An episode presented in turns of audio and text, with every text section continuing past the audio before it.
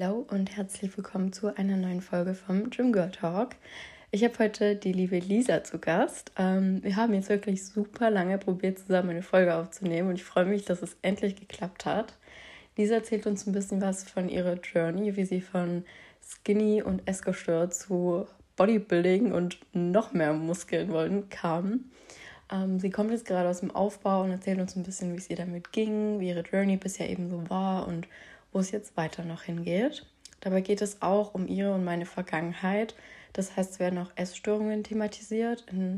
deswegen möchte ich auch eine Triggerwarnung an dieser Stelle aussprechen. Also falls du dich getriggert fühlst von Erzählungen, die Essstörungen beinhalten, dann bitte höre diese Folge nicht an. Ansonsten wünsche ich euch jetzt ganz viel Spaß mit der Folge. Hallo. Hi. Na, alles gut bei dir? Ja, bei dir auch. Klar. Ich freue mich richtig, dass du heute dabei bist. Willkommen ja, ich freue mich auch. äh, magst du dich direkt erstmal kurz vorstellen? Ja, genau. Ich bin Lisa. Ich mache jetzt auch schon ein bisschen länger Social Media. Ich glaube, wir machen ziemlich weit lang Social Media tatsächlich, also so circa ja. Jahre. Und ich glaube, wir haben auch ziemlich aus der gleichen Intention angefangen. Also ich war damals stark untergewichtig, dann habe ich zugenommen und dann habe ich irgendwie gedacht, ich kann meinen Weg teilen und andere inspirieren. Und genau das mache ich jetzt im Prinzip. Ja. ja. Sehr schön. Dann, ich habe ja immer fünf Fragen zum Anfang, so ein bisschen ja. so datingmäßig. Mhm. Die würde ich dir einmal kurz stellen. Und zwar, wie lange trainierst du schon? Äh, ich glaube, ich war das erste Mal mit 15 im Gym, aber ich würde sagen, so richtig vernünftig, vielleicht seit zwei, drei Jahren. Mhm. Wie alt bist du jetzt? 20. Ja. Äh, und welche Bedeutung hat das Gym für dich? Eigentlich eine sehr große, weil es macht schon einen sehr großen Teil meines Lebens und meines ganzen Lifestyles eigentlich aus. Und zudem hat es mich halt damals so aus meiner Erkrankung irgendwie geholt, deswegen schon eine sehr große. Ja. ja. Ähm, was trainierst du am liebsten? Ich glaube Push, also Schultern schon mit am liebsten tatsächlich. Krass, hatte ich tatsächlich in der letzten Aufnahme auch. Und da habe ich noch gesagt, es hat bisher noch niemand gesagt, dass er am liebsten Schultern trainiert. Was trainierst du am liebsten? Beine. Nee. Echt nicht? Kann ich nicht unterschreiben, nee. Doch, ich lieb's. Also ich könnte nur Beine trainieren. Mm, nee, nee. Ähm, dann hast du ein aktuelles Ziel im Gym. Also ich weiß es ja, aber für die ja. Zuhörer. Genau, also ich will irgendwann auf die Bühne tatsächlich, voraussichtlich so 2026. Ähm, ich bin sehr gespannt, ähm, wann ich dann letztendlich auf die Bühne gehe, aber genau. Ja, krass, vor allem weil das so lang noch hin ist, aber. Ja, man denkt, das wäre so ultra lange, aber tatsächlich ist es eigentlich relativ kurz, wenn man sich so die Planung dahin anguckt und wie viel bis dahin eigentlich noch passiert. Ja. Genau. Ja, ich glaube, das kommt auch immer voll drauf an, mit welchem ähm, ja, Ansporn man das macht, ob man es einfach mal probieren will oder ja, ich glaube, du gehst da schon sehr krass professionell ran. Insofern ist das ein realistischer Weg, so diese drei Jahre, die es ja trotzdem noch sind. Ja, genau. Es kommt, glaube ich, auch sehr darauf an, welche Klasse man am Ende starten möchte, hm. wie lange man sich darauf vorbereiten muss und so, weil das Problem Stimmt. zum Beispiel jetzt bei der Wellness ist, dass es halt keine naturalen Klassen gibt und deswegen ist mir lieber, dass ich mich dann ein bisschen länger äh, vorbereite und nicht komplett ja. doof neben den anderen aussehe oder fehl am Platz, genau. Ja, okay. Äh, dann auch schon die letzte Frage. Was ist dein Lieblingsessen? Ähm, boah, gute Frage eigentlich. Ich glaube tatsächlich Burger. Also wenn ich so cheaten würde, sofort Burger auf jeden Fall. Alles, ja. was fertig ist. Ja. Deins? Porridge, glaube ich. Ich könnte das jeden Tag und 24-7 essen. Ja, doch, das ist aber auch echt gut. Also das kann man halt wirklich immer essen. Ja, absolut. Sehr cool. Dann kommen wir mal ein bisschen mehr zu dir und unserem Thema sozusagen. Also, äh, ich werde dir heute auf jeden Fall so ein paar Fragen zu deiner Geschichte stellen. Da können wir ein bisschen quatschen, weil du hast ja schon gesagt, wir haben irgendwie schon eine ähnliche Story und ja, dann natürlich auch über das Bodybuilding, was so aktuell, glaube ich, so deine Bubble ist, beziehungsweise mhm. warum mhm. dich viele kennen. Finde ich auch super spannend. Ähm, ja, also du kannst ja direkt mal vorne anfangen. Du hast ja vorhin gesagt, du hast so im Untergewicht äh, damals angefangen und hast dann so durchs Training irgendwie da rausgefunden. Ja, genau. Also ich würde sagen, der Weg, den ich so im Gym am Anfang gegangen bin, war sogar fast eher negativer. Also ich würde sagen, ich habe mich damals eher im Gym angemeldet, weil es mir nicht gut ging und ich das Gefühl hatte, ich müsste noch dünner sein, noch mehr ändern, ich würde noch nicht mhm. gut genug so aussehen. Und ich würde sagen, das hat sich dann erst mit der Zeit so richtig gewandelt. Also ich glaube, die ersten anderthalb Jahre, wo ich so trainieren war, war es eigentlich noch eher ungesund. Ich weiß nicht, wie sieht das bei dir aus? Nee, bei mir war es tatsächlich so, also ich hatte, bei mir war es halt so sehr extrem und sehr schnell sehr schlimm und ich war da auch noch übelst mhm. jung. Und da habe ich halt in der Zeit, also ich war da gerade mal so 13, 14, da konnte man ja noch nicht ins Gym gehen. Und da ich halt dann auch so im Untergewicht war und so, fiel der Sport natürlich komplett weg. Also ich hatte da Verbot von meinen Eltern. Ja. Und ich habe dann aber ins Gym gewollt, unbedingt. Und das war, glaube ich, so zwei Jahre nach so meiner schlimmsten Phase. Und dann hieß es halt von meinen Eltern, ja, okay, dann musst du noch so und so viel zunehmen, dann darfst du dahin. Ja. So, weil die wollten halt, dass ich irgendwo stabil bin und nicht direkt wieder ins Gym renne und dann abrutsche.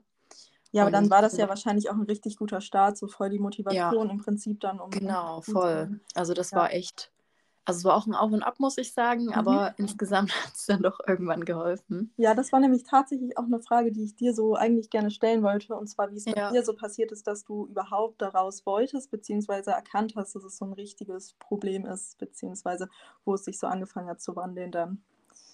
Boah, das war, das war ein langer Weg. Also wie gesagt, ich hatte vor dem Gym ja schon echt äh, eine schwere Zeit hinter mir also auch inklusive Kliniken und so. Und da hatte ich auch ehrlich gesagt noch nicht so den Willen. Das kam einfach von meinen Eltern und von Therapeuten, Ärzten aus, dass die gesagt haben, okay, es geht nicht mehr.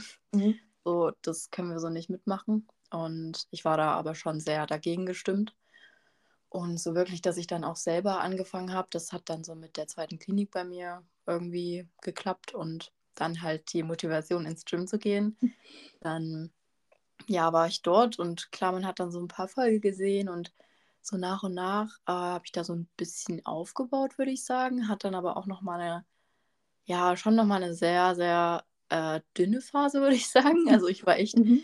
so krass definiert und ich hatte halt wirklich, also ich habe nicht irgendwie zugenommen, ich habe einfach nur alles, was ich hatte, in halbwegs ein paar Muskeln verwandelt und der Rest war dann halt einfach nicht mehr da so. Ja. Und ich sah halt wirklich dann so skinny aus und das habe ich auch gar nicht gemerkt. Ähm, das war irgendwie auch, ja, keine Ahnung, das hat dann einfach irgendwann durch meinen Alltag, der dann halt nicht mehr so krass auf Sport ausgerichtet war, nicht mal, weil ich das wollte, sondern weil es halt nicht anders ging. Mit meinem Studium ähm, hat sich das dann nochmal komplett geändert. Ja, also ich glaube, das ist immer so ein Auf und Ab der Gefühle, aber so nach und nach habe ich dann irgendwann verstanden, ja.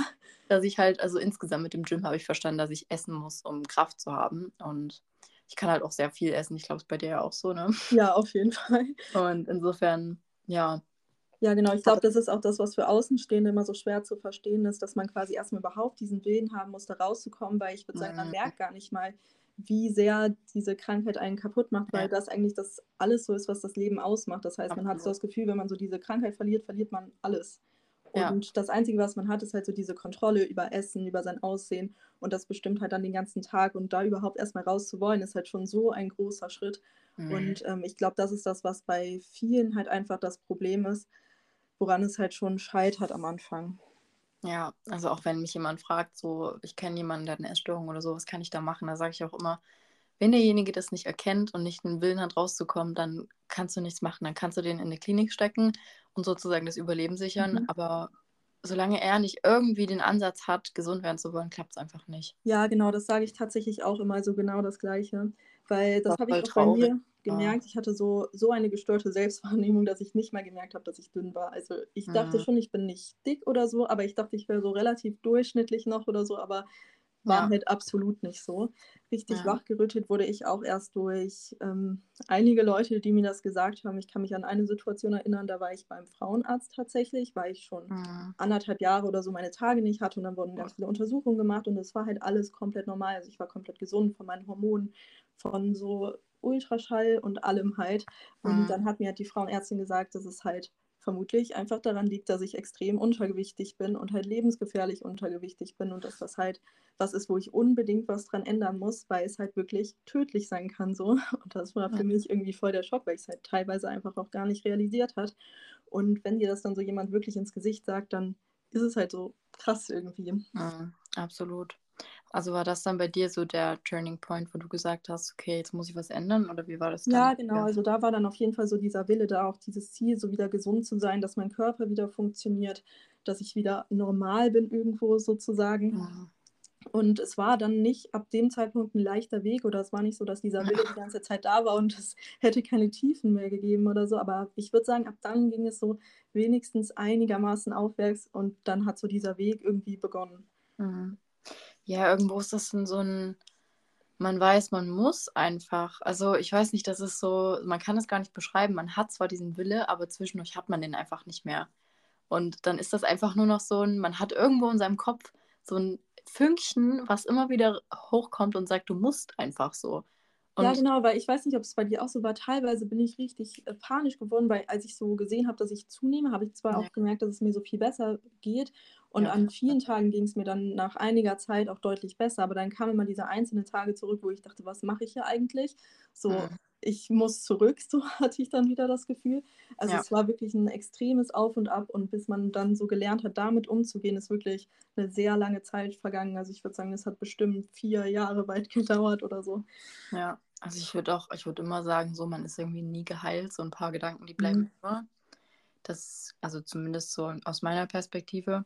Mhm, genau, der Auffassung war ich tatsächlich auch sehr lange, weil ich würde sagen, so selbst bis letztes Jahr, bis so Ende des Jahres oder so, hatte ich so teilweise sehr, sehr, sehr selten zum Glück nur noch ja. Gedanken, aber mittlerweile ist es tatsächlich komplett weg und das ist das, was mich extrem krass überrascht, weil ja. so früher wäre das halt absolut nicht vorstellbar gewesen, auch vor einem Jahr absolut noch nicht. Und ja. ich glaube, da so von diesen Gedanken völlig wegzukommen, ist halt unglaublich schwer. Ja, genau, das wollte ich auch gerade sagen. So, es gibt Menschen, die schaffen das und das finde ich extrem bewundernswert, weil das braucht so viel Zeit und so viel Kraft und mhm. Je nachdem auch, wie lange man den Weg vorher ins, naja, ins Negative gegangen ist, dauert es halt immer noch länger. Und ja, das finde ich extrem bewundernswert, wenn man es schafft so. Ich glaube, viele setzen sich da auch extrem unter Druck, dass sie es nicht so schnell schaffen. Aber solange man weiterhin an sich arbeitet, finde ich, ist das immer ein gutes Zeichen und ja, Finde ich auf jeden Fall mega, dass du da so weit gekommen bist. Also das ist ja, echt... ich glaube halt mit der Zeit sammelt man einfach so Ressourcen, wie man lernt, so mit den ganzen Gedanken auch umzugehen. Ja. Weil selbst wenn so die Gedanken irgendwie wieder zurückkommen, ist es nicht mehr so wie früher, dass du so das Gefühl hast, okay, ich muss wieder zurück und so richtig panisch anfängst, dein Leben fast wieder danach umzustellen. Mhm. Sondern es ist zwar so, dass man so teilweise nicht gut drauf ist, dass es halt zurückkommt, aber hm, ist es nicht mehr so extrem mit der Zeit, ja. würde ich sagen. Genau. Und ich finde auch, durch den Sport, was mir da auch so extrem geholfen hat, da gibt es irgendwann keinen Weg zurück mehr. Also ich weiß ja. nicht, man hat dann ja einfach so einen Bedarf an Energie, weil sonst kann man das nicht ausüben so. Mhm, und selbst stimmt. an Rest-Days, ich könnte nicht mehr mich so runterhungern wie damals. Und klar triggert einen das manchmal, beziehungsweise wenn man halt noch tiefer drin steckt, dann habe ich schon manchmal gedacht, hey, ich will lieber zurück und das ist doch alles mhm. blöd hier. Ja. Aber am Ende so, keine Ahnung, hat mir das manchmal auch irgendwie den Arsch gerettet, weil ich halt dort so gemerkt habe, ja, nee, es geht jetzt einfach nicht mehr zurück, Elisa, du musst jetzt einfach weitermachen. Ja, genau, vor allem man möchte ja auch nicht diesen ganzen Fortschritt verlieren, den man gemacht genau, hat. Genau, ja. Man geht so ins Gym, macht Fortschritte und wenn du jetzt wieder anfängst, so extrem abzunehmen, ist es ja einfach weg. Ja, das ist halt genau. halt das Krasse eigentlich. Das stimmt, das hat mir auch am Anfang sehr geholfen und deswegen deswegen würde ich auch sagen, wäre ich ohne das Gym nicht daraus gekommen tatsächlich. Ja, ich finde es dann halt super wichtig, dass man aufpasst, dass es eben nicht in die Sportsucht reinrutscht. Mhm. Das, also bei mir war es halt auch irgendwie dann so eine Verlagerung, als ich dann damals so extrem dünn war. Und wie hast du das gemerkt damals? Also wirklich gemerkt habe ich es nicht. Also ich hatte halt da ein freies Jahr sozusagen nach mhm. meinem Abi und habe im Gym gearbeitet. Ähm, ja, und dementsprechend war das einfach mein zweites Zuhause. hatte halt auch super viel Zeit für Sport. Also das war halt mhm. einfach so mein, mein Lebensinhalt in dem Sinne. Und dann war da auch noch eine Trennung und alles. Und da hatte ich dann so voll meinen, konnte ich voll meinen Sportdrang ausleben. Und ja, dann immer halt höher, weiter, schneller, so wie man halt so mhm. denkt. Ne? Und irgendwie hat sich das dann so entwickelt, dass man, dass ich einfach super definiert geworden bin. Also ich habe halt auch einen sehr hohen Verbrauch, was an sich gut ist, aber manchmal vergisst man das selber so ein bisschen, beziehungsweise ja, will es nicht wahrhaben und denkt sich dann so, ja nee, alle essen ja weniger und so war das bei mir dann. Mhm. So bin ich halt auch immer dünner geworden dann und ich habe das überhaupt nicht gemerkt in der Zeit. Das war irgendwie auch ganz krass. Also beziehungsweise ich fand es dann auch schön, weil ich dachte, habe mich dann so auf diesen Sport gepolt und war so, ja, jetzt siehst du die Adern und das ist da und jetzt siehst du hier ein Sixpack und fand ich irgendwie alles in dem Moment richtig gut und erstrebenswert. Aber ja, genau, das habe ich auch gemerkt tatsächlich, ja. weil als ich so dünn war, hat halt vieles einfach besser funktioniert. Zum Beispiel dieser dumme Schulsportunterricht zum Beispiel, wo man so, weiß Mhm. ich nicht, fünf Kilometer laufen musste, war für mich halt überhaupt nichts, obwohl ich nie dafür geübt habe, weil ich halt so leicht war. Ja. Und dann konnte ich easy alles viel schneller, viel besser als irgendwie noch ein, zwei Jahre davor. Und das hat auch nochmal extrem vieles schlimmer gemacht, würde ich sagen. Ja, das stimmt. Das hatte ich Mhm. auch letztens schon mal hier so angesprochen, dass ich, als ich so dünn war, hatte ich so krasse Leistungen, aber auch was Gewichte angeht.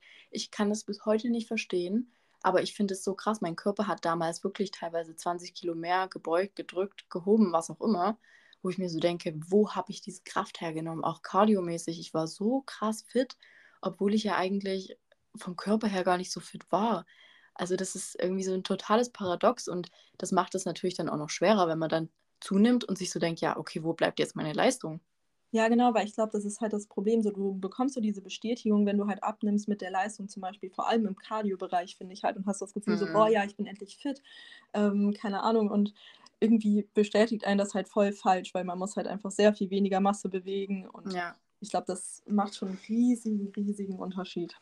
Ja, und teilweise ist der Körper dann auch so schon fast wie in so einem Überlebensmodus. Also es ist das Mhm. Einzige, wie ich mir bis heute erkläre, dass ich halt auch mehr Gewicht bewegen konnte mit weniger Gewicht drauf. So. Ja, ja. Das ist irgendwie ganz weird, aber am Ja, Ende. generell, mich wundert es teilweise auch, wie gut ich damals noch performen konnte dafür, wie ungesund ich eigentlich war. Ja. Auch gerade so was Konzentration und so weiter angeht, wenn ich mir jetzt überlege, ich habe damals an Tagen teilweise wirklich sehr, sehr, sehr wenig gegessen. Und wenn ich das heute Mhm. machen würde, ich könnte mich überhaupt nicht konzentrieren. Ich einem null. Tag. Das ist unglaublich eigentlich. Ja, das frage ich mich auch teilweise. Also das ist echt total krass. Und insofern bin ich manchmal auch tatsächlich dankbar, dass ich das erlebt habe, weil wenn ich dann manchmal andere Menschen sehe, die das als normal empfinden, wenig zu essen, dann denke ich mir immer so, "Äh, wie können die das denn? Ja, ja. An sich ist es ja total schön, dass man an so einem Punkt angekommen ist, wo man sagt, ich esse einfach, auch wenn ich vor einer Stunde erst gegessen habe, ich habe halt jetzt Bock, nochmal was zu essen. Mhm. Und klar, andere essen weniger, aber ich denke mir dann immer so, ist doch eigentlich geil. Ja, ja. Würdest du sagen, Social Media hat da damals bei dir eine Rolle gespielt? Äh, in positiv oder negativ? Oder? Ähm, beides. Ähm, also ich glaube, am Anfang eher nicht so. Das kam Mhm. eher von mir aus, so das, das Grundproblem. Dann, ich habe dann so Recovery-Seiten damals gefolgt. Ich glaube, das hat schon eine Rolle gespielt. Ähm, und dann so im Fitnessbereich schon. Also sowohl positiv als auch negativ. Ja, genau, Ja. das würde ich so ähnlich unterschreiben tatsächlich. Ja, ich glaube, es gibt immer Leute, da sagt man, okay, finde ich krass, finde ich geil, die haben Mhm. richtig Masse, da will ich Ja. auch hin. Aber es gab halt auch Leute, wenn ich die gesehen habe, dann hat es mich extrem runtergezogen. Ja, richtig. Ich glaube, da ist auch wichtig, das richtige Umfeld so auch eben in den sozialen Medien zu wählen und auch bei dem Mhm, Content, den man halt konsumiert. So. Ja, und wie war es bei dir denn? Du hast dann so angefangen, so dein Mindset ein bisschen zu ändern und hast du dann direkt zum Sport auch da was umgestellt und bist irgendwie auf Muskelaufbau gegangen oder war das auch eher so ein Prozess bei dir? Das war ein sehr langer Prozess, würde ich sagen. Also ganz am Anfang war Sport, wie gesagt, eher so ein bisschen negativ behaftet. Heißt, wenn ich zum Beispiel zu viel gegessen habe oder so, habe ich dann halt noch so extra ein Workout dran, dran gehängt, um das Mhm. wieder so zu verbrennen oder keine Ahnung. Es war eigentlich am Anfang total negativ. Irgendwann, als ich dann angefangen habe zuzunehmen, habe ich halt gemerkt, wie mir der Sport halt eben auch helfen kann, wenn ich ihn halt nicht übertreibe und wie viel Ja. besser es mir auch geht, energietechnisch auch, wenn ich es halt alles in einem Rahmen mache. Und ähm, ich würde sagen, als ich so diese Fortschritte gemerkt habe und gemerkt habe, dass es halt besser wird, dass es mir besser geht, dann ist es auch so langsam irgendwann dann auch mal in meinem Kopf angekommen, Mhm. dass ich so davon weg muss. Ja. Ähm, Und wie war das mit deiner Familie damals? war ganz schwierig. Also ich bin da bis heute so dankbar, dass meine Eltern das damals so krass mitgemacht haben. Mhm. Also bei uns gab es echt nur noch Stress damals und also ich war auch echt ein anderer Mensch. Ja, Ich war ja. schon, ich weiß nicht, was bei dir auch so, dass du dich so komplett verändert hast. Boah, ja, absolut, wirklich. Ich war so oft so aggressiv, einfach Ja. wegen Essen. Und ich habe wirklich so, so zum Beispiel, wenn wir mit der Familie essen gegangen sind, war das für mich die größte Katastrophe. Das war wirklich Ja. abnormal schlimm. Und dann habe ich mich halt auch so verhalten einfach. Ja, same. Und meine Eltern hat das auch überhaupt nicht gefreut, mit Sicherheit. Aber ich glaube, ich war damals schon noch relativ gut darin, mein Problem irgendwie zu verbergen, weil ich halt viel in der Schule war, so den ganzen Tag immer von morgens bis Mhm. abends, habe dann halt gesagt, nee, ich habe da schon gegessen und halt sehr viel gelogen, auch damals würde ich sagen. Mm, Ja, das Lügen, das hat Ausmaße angenommen. Ja, wirklich, vor allem nur für die Erkrankung. Das muss man sich so eigentlich ja. von außen mal vor Augen führen. Ja, aber ich habe da auch Aktionen mhm. gebracht. Da denke ich mir im Nachhinein auch, also meine kleine Schwester war damals halt relativ jung und was die da alles mitbekommen hat, da denke ich mir bis heute so, es tut mir so leid, ja, dass ja. ich ihre Kindheit damit irgendwie so beeinträchtigt habe, weil sie hat halt dann täglich erlebt, dass es irgendwie Streit gab wegen einem Stück Toast oder sowas, wo ich mir im Nachhinein mhm. denke, boah, Elisa, das ist doch also es ist einfach so traurig, dass ich da so viel Lebenszeit irgendwie verschwendet habe von mir ja, und genau, von anderen. Genau, das denke ich mir auch ganz oft. Ich glaube, für Außenstehende ist das auch richtig, richtig hart mit anzusehen, weil man kann halt nicht wirklich was machen, bis die ja, Person es halt irgendwann will. Und so kann man halt nur von außen zusehen und das ist ja auch für Eltern, glaube ich, auch richtig hart.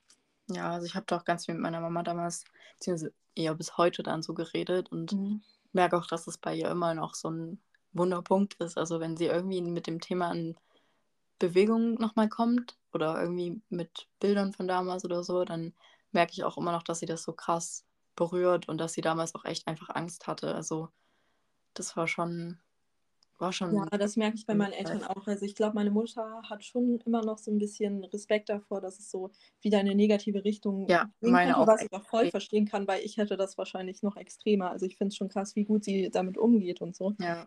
Eben. Ja, ist mega krass. Was sagen deine Eltern jetzt so zum Bodybuilding? Ähm, tatsächlich supporten die das echt sehr, muss ich sagen. Also ja. Weise, also ich glaube, am Anfang ist es immer komisch, das mhm. so von außen zu hören irgendwie. Aber wenn man das dann so ein bisschen mitbekommt, dann kriegt man mit, dass es halt nicht so ist, wie man halt so meistens nur die negativen Dinge davon hört. Ja, aber das ist auch voll schön, weil ich glaube, das ist auch so ein Ding, was für viele Eltern irgendwie schwierig ist, das so als Hobby zu akzeptieren mhm. und generell das so hinzunehmen, wenn man sich dann halt tausend Pulver einschmeißt. ja. Also, und die so dann noch bei mir auch angefangen, ja. Und meine Mom, ich weiß noch, ich, ich hatte, das habe ich schon so ein bisschen angefangen, als ich in die zweite Klinik bin. Da hatte ich ein Proteinpulver und Flav Drops. Nee, nee, ich weiß es noch. In der, in der zweiten Klinik haben sich Leute Flav Drops bestellt, halt so richtig essgestört. und ich war noch so, Bonnie, sowas würde ich niemals nehmen, weil ich will ja gesund werden und so. Und dann hatte ich aber ein Proteinpulver mal. Das war dann halt auch so, ja, das waren so die Anfänge vom Sport und meine Mama war dann auch so krass dagegen. Sie hat das einfach alles weggeschmissen, als ich nicht da war. Und ich so, hallo, geht's noch? Ich bin so richtig böse geworden und mhm. ja, so nach und nach hat es sich dann dran gewöhnt, auch mit Social Media und so. Da kam dann immer mehr dazu. Aber da muss ich auch ehrlich sagen, ich, ich finde das nicht verwerflich, wenn man mit gesunder Ernährung und auch so Ersatzprodukten aus der Essstörung rauskommt. Ich meine, klar, man sollte halt keine Angst vor Produkten haben, so. Aber ich finde, es kann halt auch ein richtig guter Weg sein. Ich weiß nicht, wie es bei dir war, ob du so über die gesunder Ernährung rausgekommen bist, oder? Ja, genau. Also ich sehe das auch wie du, weil es wird ja immer kritisiert, so, dass wenn man solche Produkte benutzt, es dann ja eh nichts wird, dass man da rauskommt. Aber ich finde es auch langsame Schritte in die richtige Richtung sind halt gute Schritte. Ja. Weil man kann eben nicht von jemandem, der halt extrem krank in der Hinsicht ist, verlangen, so direkt so das allergrößte Fear-Food den ganzen Tag zu essen. Ja, genau. Und ähm, das, weil dann ist es halt wahrscheinlicher, dass es halt einfach nicht funktioniert. Genau. Weil es hat sich so nach einem sicheren Weg daraus angefühlt, weil es sich gesund angefühlt hat. Es hat sich nicht ähm, falsch angefühlt in mhm. dem Sinne, also nicht komplett falsch zumindest.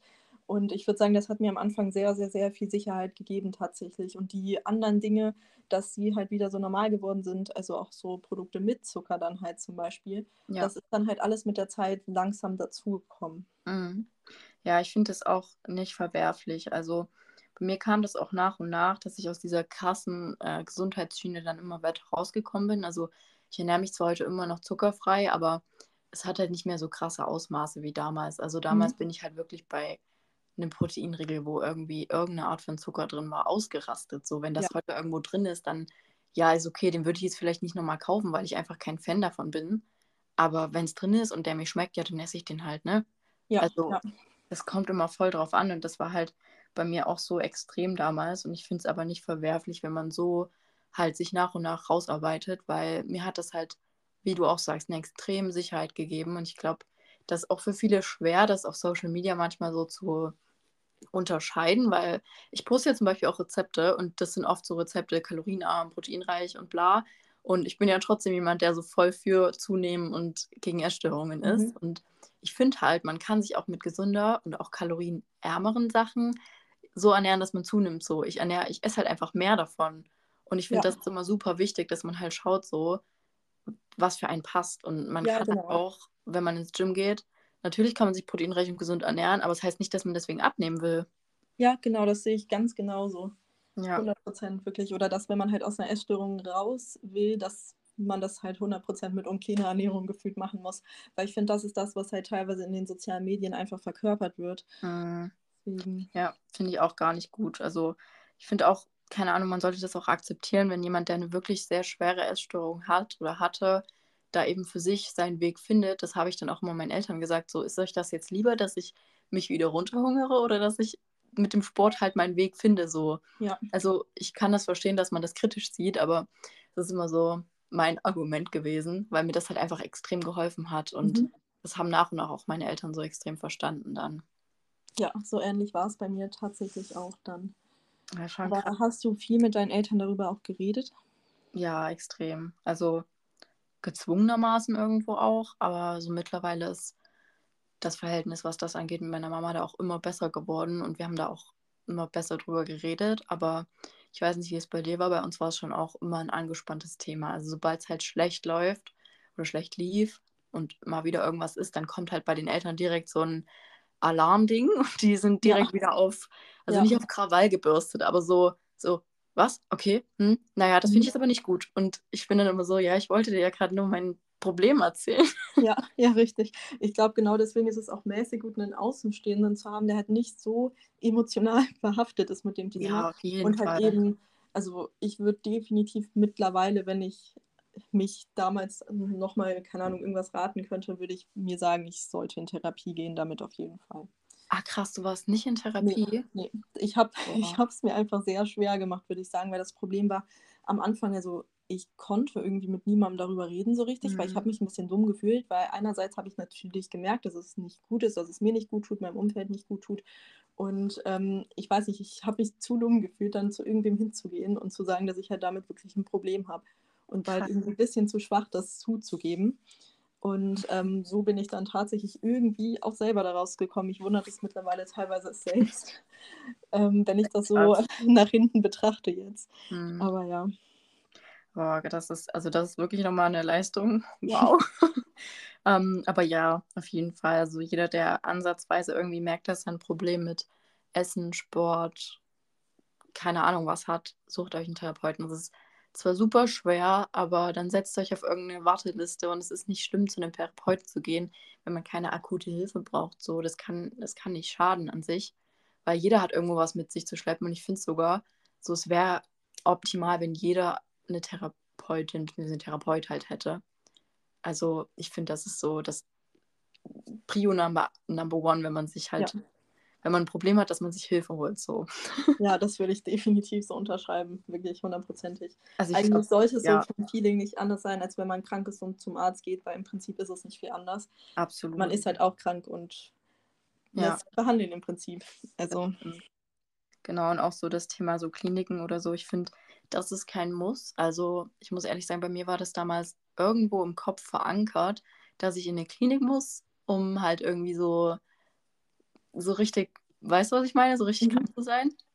Ja. Das war ja. auch so ein richtig dummer Gedanke damals. Ähm, es ist überhaupt nicht erstrebenswert. Also wirklich absolut nicht. Ich, ich würde es so gern streichen aus meinem Leben, weil es hat mir so viel Zeit gekostet und ich habe da auch so viel Negatives mitgenommen, was ich eigentlich nicht hätte mitnehmen müssen in meinem Leben so.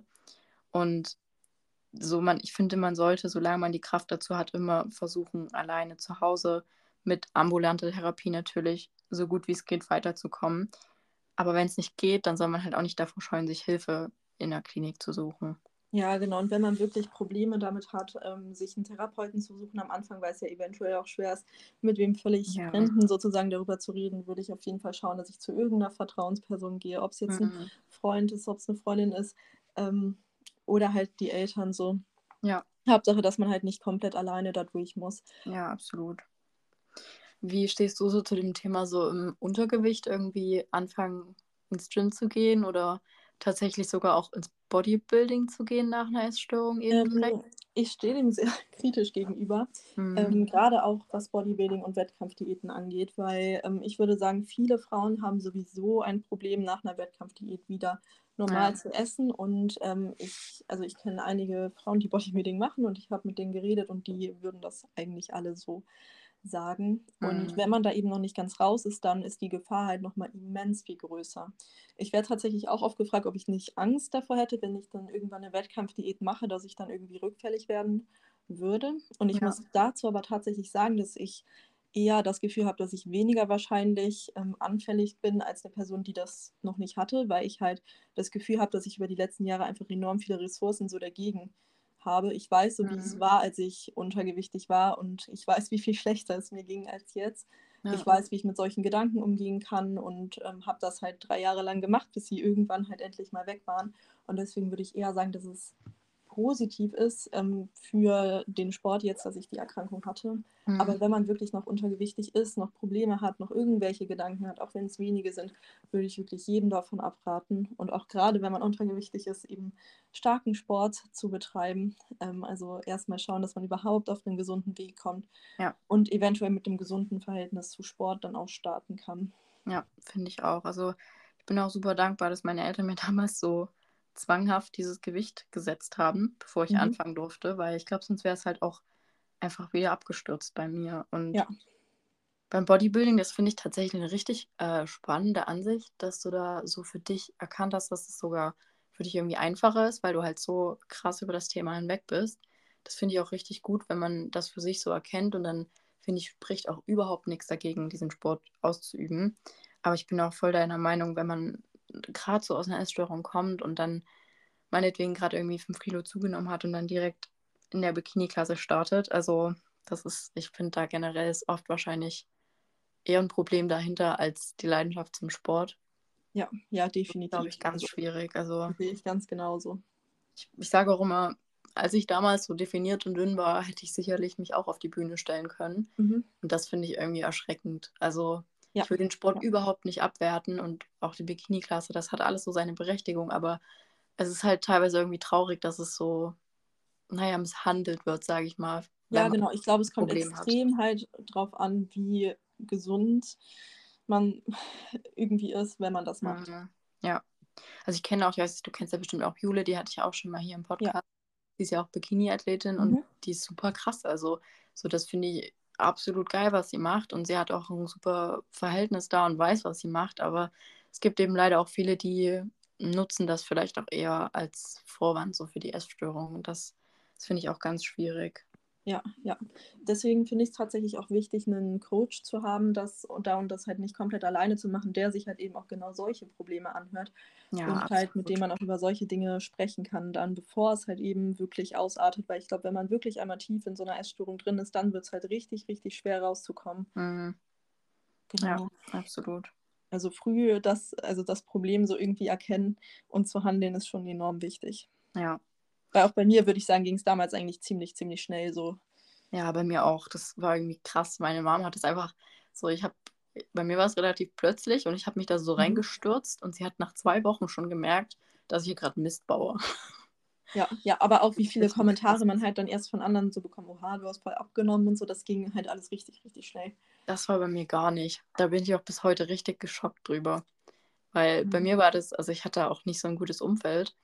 Aber mein Umfeld war dann eher so hinterm Rücken, so von wegen, ja, die sieht aus wie ein Brett und sowas. Mhm. Aber ich muss sagen, bei mir haben sogar voll viele gesagt, so, die ich kannte, so, hä, voll cool, voll ähm, cool, so. Und das hat mich halt einfach nochmal extrem gestärkt, würde ich sagen. Ja. Und ähm, ich finde, also alles, was so andere Leute sagen, kann man halt eigentlich niemandem böse nehmen, weil mhm. ähm, man weiß halt nicht, wie es der Person gerade geht. Ja. Und ich würde sagen, egal, was eine andere Person eigentlich dazu sagt, ob sie jetzt sagt, ja, ähm, sieht normal aus, sieht zu dünn aus, sieht zu dick aus, keine Ahnung. Es ist halt immer negativ für die Person irgendwie. Ja, absolut. Auch allgemein so das Kommentieren anderer Körper finde ich auch ganz schwierig. So auch im Bereich Fitness, so auf Instagram und so gibt es ja auch, es gibt die verschiedensten Körpertypen und mhm. eben auch die verschiedensten ja, Formen, sag ich mal. Und ist auch so, was mich lange getriggert hat und manchmal auch immer noch so insgeheim so ein bisschen bewegt, muss ich ehrlich sagen wenn ich halt Leute sehe, die zum Beispiel eine krasse Sixpack-Veranlagung haben mhm. oder krasse Applines oder sowas. Das fand ich schon immer super schön. Und ich muss aber da so mir ehrlich eingestehen, ich habe das einfach nicht so krass. Mhm. Also klar, im guten Licht und so sieht man das auch bei mir, aber eben nicht so krass. Und das ist auch so was, wo man extrem, finde ich, dran arbeiten muss, dass man sich immer wieder vor Augen hält, was man selber für eine Veranlagung hat und dass man eben das auf Instagram nicht mit der Realität und vor allem nicht mit sich selber vergleichen darf. Ja, auf jeden Fall. Ich finde aber auch, das ist teilweise schon zum Problem in der Gesellschaft geworden, weil ähm, auch viele anderen das irgendwie so als Normalität ähm, hm. sehen, dass man halt eben so aussieht wie die Leute auf Social Media. Und wenn man halt anders aussieht, zum Beispiel, ich kriege, ich habe in den letzten zwei Wochen richtig häufig Kommentare so dazu bekommen, dass ich dick sei in den sozialen Medien. Was? So. Ja, und das verstehe ich halt überhaupt nicht, weil ähm, davon ist es halt prinzipiell voll weit entfernt. Klar bin ich am Ende der Massephase, sehe ich nicht so aus wie vor, also vor einem halben Jahr Jahr oder so, aber es ist halt weit entfernt von dem, was man eigentlich dick nennen würde. Boah. Und das ist halt, ich, ich würde nicht mal sagen, dass die Leute selbst dann schuld sind, mhm. aber ich glaube, es ist halt ein Problem daran, dass man auf Social Media halt nur diese perfekten Dinge sieht und dieses Ideal sieht und dann hat man das Gefühl, jeder sieht so aus und jeder müsste so aussehen. Ja. Und das ist schon richtig krass, weil ich glaube, für gerade für junge Mädchen ist das halt extrem belastend. Mhm. Ja, das finde also das finde das finde ich richtig schockierend, dass Leute das so vor allem direkt auch. Also es gibt immer Leute, die sind der Meinung, sie müssen irgendwas sagen, aber sowas, so mhm. lasst es einfach so. Warum kommentiert ihr das Aussehen anderer Menschen im Negativen vor allem? Also ja, im Positiven ist immer okay. Es sei denn, also was finde ich auch sehr kritisch, wenn man halt jemanden, der offensichtlich sehr dünn ist, sagt, ja, du siehst ja super aus. Mhm. Finde ich auch extrem schwierig, was mich damals auch manchmal wirklich bestätigt hat, wenn es gar nicht so gemeint war. Mhm. Oder solche Kommentare wie so, ja, aber als du ein bisschen dünner warst, sahst du viel besser aus, sahst du viel weiblicher aus, keine Ahnung was. Auch oh. wenn ich so Transformationsbilder hochlade, wo ich halt auf der ja, einen Seite so untergewichtig war, also die alten Bilder von mir, und auf der anderen Seite halt einfach normal bin, wird mhm. mir dann immer wieder, also bei jedem dieser Bilder kommt mindestens ein Kommentar, wo der so sagt, nee, also ich finde das vorher besser. Ja, das ist ganz schrecklich. Das ist krass. Das also ist in beide Richtungen so, glaube ich. Wenn man abnimmt mhm. oder zunimmt, dann kommen ja. immer solche Kommentare. Aber da auch wieder leben und leben lassen. Ich meine, es muss ja nicht jeder ins Bodybuilding gehen und es muss Ganz nicht jeder genau. einen riesen Arsch aufbauen. So, wenn man es geil ja. findet, dann, dann soll man es machen. Ja, genau. So, und genau. ich finde, das ist halt auch so ein Prozess. Mal findet man das schön, mal findet man das schön. Also, das ist bei mir auch immer so ein schwankender Prozess. Mal finde ich Aufbau richtig geil. Einen Tag später denke ich mir so, ach nee, ich bleib doch so. Aber das ist halt auch, weil man so krass beeinflusst wird von Social Media, was das angeht. Man sieht am Tag gefühlt zehn verschiedene Ideale und macht sich dann daraus eins, was alles beinhaltet am besten. Ja. Und das, ist, das ist so super schwierig. Und dann noch solche Kommentare. Ja, nicht so nice. Das stimmt. Ähm, wie läuft es denn sonst so bei dir? Also du hast ja jetzt einen Aufbau hinter dir, ne? Ja, genau. Der war relativ lang, oder? Ähm, ja, im Prinzip das ganze Jahr bisher. Ach krass. War das für dich irgendwo manchmal auch trotzdem noch schwer, so die Veränderungen zu sehen? Oder äh, überraschenderweise tatsächlich gar nicht, weil ich weiß, also vor einem Jahr hätte ich mich auch mit dem KFA von gerade nicht wohlgefühlt, aber ich mhm. fühle mich so wohl wie noch nie. Deswegen eigentlich richtig krass. Das ist wirklich krass. Ich glaube, es ist auch so eine Erkenntnis, die man nur macht, wenn man es macht. Also, mhm. weißt du, was ich meine? Ja, zum Beispiel auch vor drei Monaten wollte ich eigentlich schon cutten, weil ich so dachte, hm, ja, jetzt so langsam an der Zeit. Ähm, ja. Mein Coach hat dann gesagt, so, nee, noch ein bisschen Aufbau, also weil ich da genau bei ihm angefangen habe. Und mhm. ich dachte mhm. so, hm, weiß ich nicht. Ich war sehr unsicher am Anfang drüber, aber ich war sehr positiv überrascht, muss ich sagen. Also ich habe mich tatsächlich nicht schlecht gefühlt, so die ja. ganze Zeit. Eher überraschend gut sogar. Ja, das ist voll krass, finde ich. Das oft ist es auch für Never Try, You Never Know. Das versuche genau, ich mir auch immer so ein bisschen zu sagen. Mhm. So, oder sage ich auch Leuten, die Angst haben, mehr zu essen, obwohl sie im Normalgewicht sind, da sage ich auch immer so, du weißt doch gar nicht, wie viel Energie du haben kannst. Ja. Und das war auch so bei mir so mindblowing dann irgendwann, dass ich gemerkt habe, du kannst ja mehr essen und es passiert gar nichts. Ja, genau, ist so. Und man äh, denkt mal, das würde so schnell irgendwie so was Negatives passieren oder keine Ahnung, aber passiert halt nichts. Ja, absolut nicht. Das ist total krass und auch, das hat mir auch so extrem geholfen an dem Sport, dass man halt, man muss immer aus seiner Komfortzone gehen, wenn man so im Kraftsport ist, weil sonst kommt man nicht weiter. Und diesen Mut und so, den bekommt man irgendwie auch in anderen Bereichen und man bekommt dadurch so ein Selbstbewusstsein dazu, was mir einfach extrem geholfen hat. Ja, absolut, absolut. Und jetzt mit dem Cut, wie, wie fühlst du dich damit? Hast du da irgendwie Respekt vor, dass schon so Gedanken wieder aufkommen könnten oder bist du da sehr entspannt? Nö, eigentlich bin ich tatsächlich ziemlich entspannt. Also ich freue ja. mich auf jeden Fall schon wieder auf die Masse, muss ich sagen. Ähm, sogar. Ähm, ich bin sehr gespannt, wie der Cut jetzt wird. Ähm, ja. Noch bin ich auf Erhalt und gerade ist es auch sehr angenehm, weil ich jetzt so gerade die letzte Zeit schon das sehr viele Essen gemerkt habe. Also ich habe mhm. klar 3000 jeden Tag gegessen und ja. meine Verdauung wollte irgendwann nicht mehr. Und ich war auch sehr müde und so, aber jetzt so auf Erhalt ist gerade sehr, sehr, sehr angenehm vom Energielevel ja. und allem. Deswegen, also gerade bin ich auf jeden Fall sehr happy. Das ist auch so eine krasse Erkenntnis irgendwie, dass man irgendwann, dass der Körper irgendwann einfach stoppt, so mit ja. der Zunahme. Und Komplett. Glaub, das ist irgendwie auch sowas, was man mal erleben muss, wenn man eine mhm. Essstörung mhm. hatte. Und da muss man, glaube ich, auch so weit gehen, bis man das erreicht hat. Ja, Weil absolut. dann weiß man ja, dass sogar. das funktioniert. Hm, ich dachte sogar, dieser Punkt würde niemals kommen, weil damals, also ich konnte ohne Ende essen. Und ja. ich hatte wirklich noch nie ein Problem damit, dass ich irgendwie zu satt wäre, um zu essen. Mhm. Ähm, aber wirklich diesen Aufbau so am Ende, ich war den ganzen Tag satt, ich hatte keine Lust mehr auf Essen einfach. Das Krass. war ein richtig krasses Erlebnis, weil das hatte ich in meinem Leben noch nie. Mhm. Ähm, und das mal so mitzubekommen, war das tatsächlich auch sehr beruhigend, weil man hatte das Gefühl, es kommt so eh ein automatischer Stopp, wenn man zunimmt. Ja. Ähm, Gerade auch wenn man clean aufbaut, ist es, glaube ich, sehr schwer, viel zu viel zu essen, mhm. ab einem gewissen Punkt eben. Ja. ja. Ja, ich weiß voll, was du meinst, Mann. Dass dieser Punkt, dass ich könnte eigentlich auch immer essen und ich habe nie so das Gefühl, es würde jetzt gar nicht mehr gehen. Das ist bei mir immer noch so. Mhm. Und aus dem Grund bin ich relativ motiviert. Ich will jetzt nicht zu viel sagen, aber auch mal noch mal ein Stück in den Aufbau zu gehen, einfach mhm. um auch für mich noch mal so das Vertrauen zu meinem Körper zu stärken und zu merken, dass es schon eine Grenze gibt, wo ich ja. meinem Körper einfach vertrauen kann. Ja, genau. Ich finde das auch sehr wichtig, dass man da lernt, dem Körper zu vertrauen. Und ich glaube, auch dieser Aufbau hat da auch noch mal sehr viel zu beigetragen. Ähm, und mich hat es wirklich ultra überrascht, dass da wirklich überhaupt nichts mehr Negatives eigentlich an Gedanken da war. Ja, das glaube ich sofort. Aber es ist auf jeden Fall eine sehr, sehr schöne Erkenntnis. ähm, ja, dann lass uns am besten noch ein bisschen zum Bodybuilding jetzt mhm. mehr kommen. Äh, Finde ich eben auch ganz spannend und ein bisschen weg hier von dem Essstörungsthema. Ja. Du musst auch eine Triggerwarnung setzen. Ja, äh, definitiv. Aber finde ich auf jeden Fall ein wichtiges Thema und hat mich gefreut, dass du da auch so offen warst. Ähm, ja, dann kommen wir zum Bodybuilding. Du hast ja schon gesagt, du willst in der Wellnessklasse starten. Ja, ne? genau. Äh, hol uns mal ein bisschen ab. Wellnessklasse, was heißt das? Ähm, also ist, glaube ich, relativ schwer zu erklären für Außenstehende. Mhm. Ähm, Wellnessklasse ist ein bisschen vergleichbar mit der Bikini-Klasse, mhm. ähm, nur mit mehr Muskeln sozusagen. Ja. Also der Unterkörper ist sehr dominant, ähm, Schultern sehr stark ausgeprägt. Es geht aber vor allem halt um den Unterkörper. Mhm. Und genau. Und die Prep bei dir, die sieht jetzt ja schon, also für mich wirkt es super lange. Hast du, gibt es da schon so den kompletten Plan oder wie läuft das ab? Du hast ja jetzt deinen Coach. Hat der das schon so mhm. richtig durchgetaktet bis? Ja, also es ist tatsächlich, so grob ist es auf jeden Fall durchgetaktet, ähm, wann ich quasi Aufbau mache, wann ich äh, Diete. Also geplant ja. ist jetzt erstmal, dass ich äh, drei Monate Diete und dann mhm. wieder fast ein ganzes Jahr in den Aufbau gehe und ähm, dann wieder drei Monate Diete und dann nochmal ein halbes Jahr Aufbau. Das ist ja. so der grobe Plan. Und ähm, ich bin auch sehr überrascht. Also ich bin ja bei meinem Coach seit drei Monaten mhm. und ich dachte vorher mal, das brauche ich nicht unbedingt. Ich kenne mich ja auch aus und so.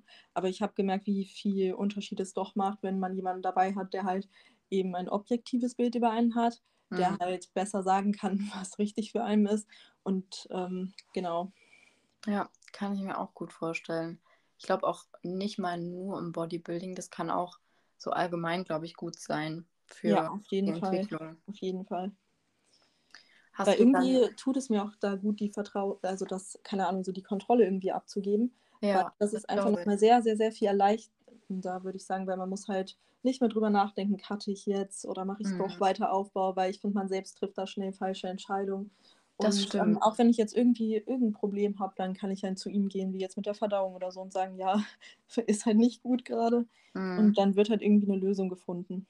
Ja, stimmt. Das ist echt voll schön, dass man da so die Verantwortung abgeben kann und irgendwo ja auch irgendwie unvorstellbar wahrscheinlich mal gewesen für dich und insofern ja auch mhm. irgendwie wieder so ein Win, wenn du einfach komplett die Verantwortung abgegeben ja. hast. Generell, das ist immer noch krass für mich eigentlich, weil ähm, was das Training angeht, würde ich immer sagen, hatte ich so meinen eigenen Trainingsplan und war immer so, ja, das funktioniert, das muss Ja. ich genauso machen. Und ich hatte nicht das Gefühl, so wenn wer anderes das macht, dass es besser sein könnte. Ich so das Mhm. Gefühl hatte, das ist der äh, richtige Weg einfach, Mhm. weil es ja funktioniert hat irgendwie. Ja, klar. Aber ähm, jetzt habe ich ja im Prinzip einen komplett anderen Trainingsplan und ähm, also mich überrascht es, wie gut das alles funktioniert. Ähm, ich glaube, die Kontrolle da abzugeben ist auch gerade für mich nur so leicht, weil ich ihm vertraue, ich so seine Athleten sehe und sehe, dass er halt Ahnung Mhm. hat und Ja. ich ihm da vertrauen kann. Und jetzt so in den ersten Wochen sehe ich ja schon, was sich tut. Also geisteskrank eigentlich. Schon krass, ja. Weil ich bin dann nämlich auch so jemand, ich habe noch nie nach einem Plan trainiert von jemand anderem, weil ich da auch so richtig stur bin und immer so, Mhm. so mein Ding mache. Aber insofern ist es auch super spannend, da hast du recht, dass man so merkt, dass jemand anderes vielleicht doch noch ein bisschen mehr Ahnung hat. Ja, Also ich Ich denke jetzt auch nicht, dass ich super viel Ahnung habe, aber Mhm. ich bin da einfach so voll, ja, man ist dann so drin, ne? ja, so ein bisschen stur auch irgendwie, finde Ja. ich. Nee, ich habe ihn vorher Fall. schon ein bisschen länger verfolgt und äh, dadurch, also ich habe so gesehen, was er macht und gesehen, dass er es so gut macht. Und ich habe dann von Anfang an schon so gedacht, ja, wenn, dann nur dahin. Weil wenn ich einem Coach nicht vertraue, nicht das ausführe, was er sagt, was ich mir schwer vorstelle, wenn ich ihm halt nicht komplett vertrauen würde, so, Ja. dann ähm, wird es halt nicht funktionieren oder nichts bringen. Hm, auf jeden Fall. Das glaube ich auch nicht. Seit wann bist du jetzt bei ihm im Coaching? Äh, drei Monate. Ah, Genau. krass, ja, noch gar nicht so lange. Irgendwie Ja. fühlt sich das so voll lange schon an. Ja, irgendwie ja. Ja, aber krass. Und vorher hast du den Aufbau sozusagen alleine gemacht? Genau, also vorher habe ich eigentlich Ah. alles alleine gemacht, tatsächlich. Krass. Und hast du da jetzt auch im Aufbau nochmal so krass Unterschiede gemerkt? Ähm, ich würde sagen, ich bin einfach mehr aus meiner Komfortzone gekommen, als ich Mhm. äh, vorher war. Und ich habe auch gemerkt, dass das, also man denkt ja immer im Aufbau muss man nicht so krass aus seiner Komfortzone raus. Und es ist Ach, deutlich doch, entspannter als eine Diät, aber ich muss sagen, ich fand den Aufbau weniger entspannt als die Diäten, die ich vorher gemacht habe, au- auch vom Energielevel sogar. Ähm, Echt? krass. Ja, Krass. tatsächlich schon. Also ich war so müde wie noch keiner Diät bisher. Oh, okay. Ähm, aber dafür haben, waren es halt auch die größten Unterschiede, die ich je Hm. in der Zeit gemacht habe. So. Also es hat bin sich ich auf jeden Fall deswegen so gelohnt. müde, weil ich so viel esse. Die ganzen Carbs. Ja, ja stimmt, aber ich finde, Carbs müssen halt auch sein, ne? Ja, auf jeden Fall. Ja. Ähm, hast du sonst noch so Top-Tipps für Leute, die mit dem Bodybuilding anfangen wollen? Ich finde das immer ganz spannend, weil ich glaube, viele haben so diesen Gedanke, ähm, bin ich dafür geeignet, ist das was für mich, beziehungsweise also Tipps, wie man anfängt und vielleicht auch so, so wie man abwägt, ob das wirklich cool für einen ist. Ähm, ich würde sagen, einen Coach suchen tatsächlich. Also, wenn, Mhm. wenn, also ich würde es jetzt tatsächlich früher machen, wenn ich es so sehe. Zumindest wenn man das kann, dann auf jeden Fall das, weil dadurch kommt man so viel mehr da rein. Man hat jemanden, der Ahnung hat, der einen da begleitet. Mhm. Weil es ist ein bisschen schwierig, finde ich, da reinzukommen, weil wenn man wirklich noch gar keine Ahnung von irgendwas hat, dann sind es halt erstmal, also es ist total überfordernd, finde ich, was da für eine Informationsflut irgendwie auf einen zukommt. Und man weiß gar nicht so, wie man glauben soll, was, also was jetzt das Wichtigste ist. Und ich finde, man verliert sich da sehr, sehr, sehr schnell irgendwie. Ja, das glaube ich. Und ich glaube, das kann deswegen sehr überfordernd wirken. Und hast du so Merkmale, wo du sagst, so wenn, wenn man so ist oder so ist, dann sollte man auf jeden Fall nicht ins Bodybuilding gehen, außer jetzt natürlich das mit dem Essstörungsthema. Ähm, Aber hast du da sonst noch so Merkmale gemerkt, wo du sagst, okay, da merke ich, das ist das Richtige für mich oder wenn ich so wäre, wäre es das nicht. Wichtigste ist, dass man Spaß dran hat tatsächlich, weil wenn man keinen Spaß dran hat, ist es, glaube ich, schwierig, das in seinen Alltag zu integrieren. Klar Mhm. gibt es auch Tage, wo ich sage, so, nee, keine Lust heute. Aber ähm, wenn es so einzelne Tage ist, ist es ja voll okay. Aber wenn es einem so grundlegend schon keinen Spaß macht, würde ich mich da nicht reinzwängen, Ja. ähm, weil es ja doch sehr, sehr, sehr alltagsbestimmt ist eben. Mhm. Und genau, ich würde sagen, dass es wirklich das Wichtigste ist. Wenn man Spaß dran hat, dann soll man es machen, auf jeden Fall. Ja, ich finde, das merkt man auch bei dir voll. Also wenn man dich mehr verfolgt, so, dann merkt man, dass du wirklich richtig Bock darauf hast und dass so voll deine Passion ist. Und Ja, ich glaube, da machst du alles richtig, wenn auch, dass du jetzt gesagt hast, so, man muss Spaß dran haben. Das ist wirklich so. Ja, genau. Ich wurde letztens zum Beispiel auch angeschrieben von einer, die hat mir gesagt, sie hat überhaupt keine Spaß, äh, keinen Spaß daran, ins Gym zu gehen und was sie dann machen soll. Also sie hat schon alles probiert und so. Und ähm, keine Ahnung, ob sie irgendwie nicht Spaß daran finden äh, könnte. Und ich habe ihr auch gesagt, wenn das nicht der Sport ist, der ihr Spaß macht, ja, dann kann sie halt auch einen anderen machen, der ihr halt Spaß macht. Also ja, Genau. absolut. Das ist ja auch, das ist halt leider, viele machen den Sport schon, um den Körper zu ändern. Und es Mhm. wäre gelogen, wenn man sagt, man macht es nicht auch deswegen. Also ja, genau. klar macht man es deswegen, aber mhm. wenn es einem einfach keinen Spaß macht, dann, dann ist auch ein anderer Sport absolut fein. Und ja. man formt ja in jeder Sportart den Körper irgendwie. Klar, mit genau. dem Kraftsport sehr extrem, aber am Ende kommt es ja darauf nicht an und das muss man sich bei sowas auch vor Augen halten. Ja, genau. Ich denke auch am Ende kommt es darauf an, dass man irgendwie Spaß im Leben hat und Freude und nicht, dass man halt in irgendein Ideal passt oder sowas irgendwo gesetzt wird. Ja. Das waren richtig gute Worte. Ich glaube, zum Abschluss schon. Es hat mir voll gut gefallen mit dir hier. Also ich hätte, glaube ich, noch eine Stunde länger reden können. Ja, ich auch. Ich glaube, wir hätten kein Ende gefunden. Oh ja. Ähm, ich wünsche dir auf jeden Fall auf deinem weiteren Weg jetzt erstmal im Erhalt bzw. dann im Cut schon mal viel Erfolg. Dankeschön, Und, dir dann im Aufbau vielleicht. Ja. Sind wir alle gespannt, ne? Mhm. Ja, danke auf jeden Fall, dass du heute dabei warst. Gerne, gerne. Und vielleicht hören wir uns ja hier auch irgendwann nochmal. Ja, genau. Dann einen schönen Tag dir noch. Ja, auch. Tschüss. Ciao. Und damit ist schon wieder eine Gym Girl Talk Folge vorbei. War halt eine relativ lange Folge und ich glaube, wir hätten auch noch Stunden so weiterreden können. Ich bin auf jeden Fall dafür, dass es hier nochmal einen zweiten Part gibt. Ihr könnt uns natürlich wie immer sehr, sehr gerne euer Feedback schreiben. Lasst auch gerne eine Bewertung da. Ich würde mich da sehr drüber freuen. Und wenn ihr auch Lust habt auf eine zweite Folge, dann schreibt uns das unbedingt. Ich wünsche euch auf jeden Fall jetzt noch einen schönen restlichen Start in die Woche, beziehungsweise einen schönen Nachmittag, Abend, was auch immer. Ähm, und wir hören uns nächste Woche.